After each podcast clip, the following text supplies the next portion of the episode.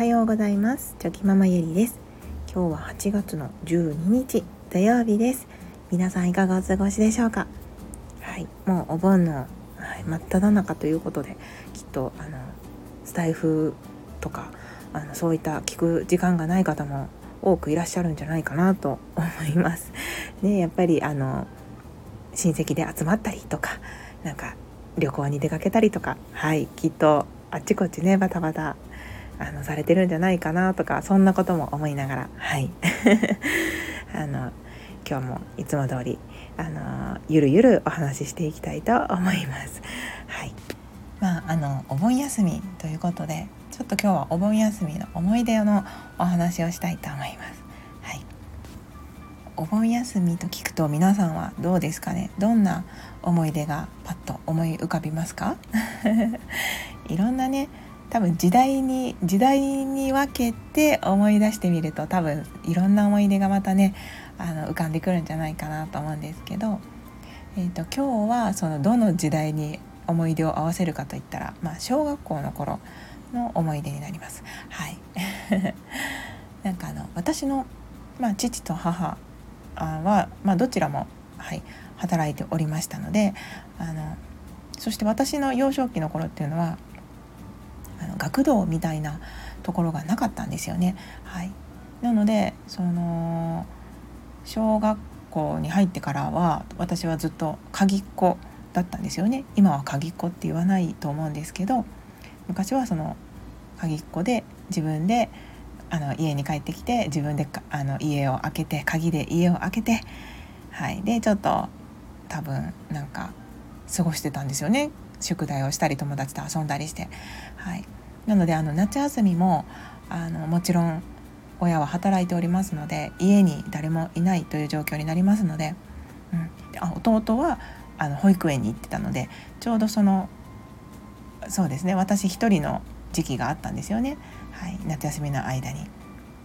で、まあその時にあの一人でやっぱり朝から夕方まで一人でさすがにずっと家にいさせるのは心配だからっていうことで、あの母が、えーと、父のお兄さんのところですね、はい、まあ、親戚のお家にあの見てもらうようにお願いして、私はこうあのその夏休みの期間の間は、はい、親戚のお家に泊まって、はい、過ごしておりました。でその時にあのいちねんせいだったんですけど、高速バスに乗って一人旅してたんですよね。はい、で今思うとなかなか、まあ、多分その時の時代もあったと思うんですけど、今思うとねやっぱりなんかなかなかそういうことってできないなと思います。はい、今実際自分の息子が、えー、小3と年長なんですけど、長男がしょういちの頃に一人で高速バスに乗ってちょっと遠いところに行くっていうのをこう想像したら、やっぱりちょっと心配でできないなって思うので、はい、まあなんか本当にその時のね時代のあの背景があったんだろうなって思うんですけれども、でも私としてはなんかすごくそれがなんか一人で頑張って遠いところにこうお出かけしてるんだっていうような感覚があってですね、なんかすごくあのワクワク楽しかったあの思い出として残っております。はい、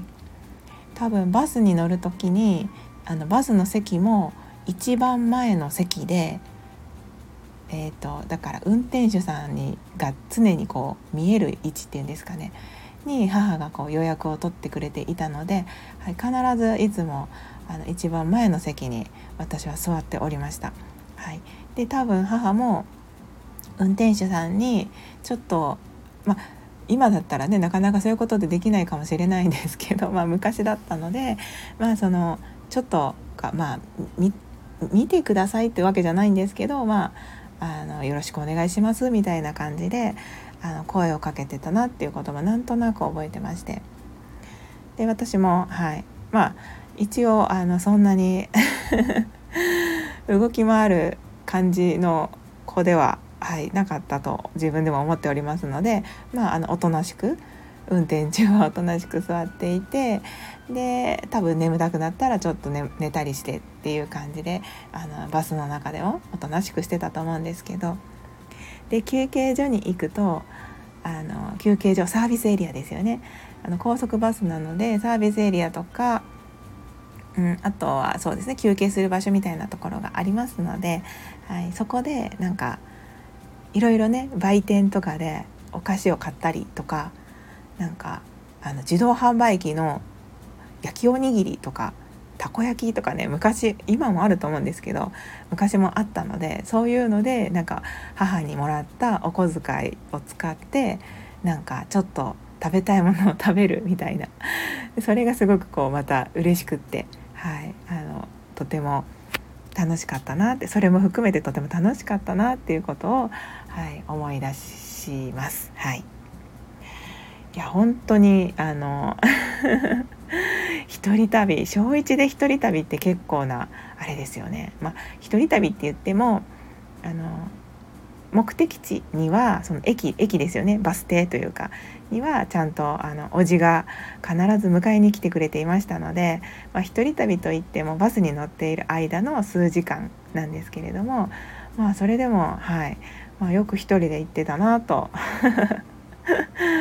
思って、はい、なんかこの時期になるとふとそんなことを思い出したりして、ちょっと、はい、自分の中でもなんかほっこりした気持ちになっております、はい、あ, あとですね、はい、あのもう一つ強く記憶に残っていることがあって、なんかそれはあの同じくそのバスに乗ってあの田舎ですねに行くときに、親戚のうちに行くときに、あの弟と私はちょっと年が離れていますので、まあ、あの小学校でも私が小学校いちねん生にねん生とかでも、あと弟はまだ保育園とかだったんですけど、なんかある時弟も一緒にこう 行く、行くことになって、はい、そうです。弟も一緒に行くことになったんですよね。はい、それで多分その弟とふたりだけで行くことになったから、ものすごく多分緊張していて、ちょっとドキドキするんですよね。やっぱりあの自分が弟をしっかり見なきゃいけないっていう気持ちもあったと思うんですけど、でなんかすごくその弟の様子を見ながら、こうなんていうか気遣ったりしながら、あのー、一緒に、はい、長い道中をね過ごしてたんですよね、バスの中で、はい、でもすごくその多分お姉ちゃんだからしっかりしなきゃっていう感じで、いい緊張感の中、それでもそのいつもは一人だけど弟がいてふたりでどこかにこうね旅をしているっていう感じが多分とても楽しかったと思うんですよね。なのでそのいっかいめ の, あの初めて弟とふたりだけでその親戚のお家に行くというそのバスでの思い出もとても、はい、あの記憶に残っております。なんか本当にまだ小学校何年生だったか覚えてないんですけど、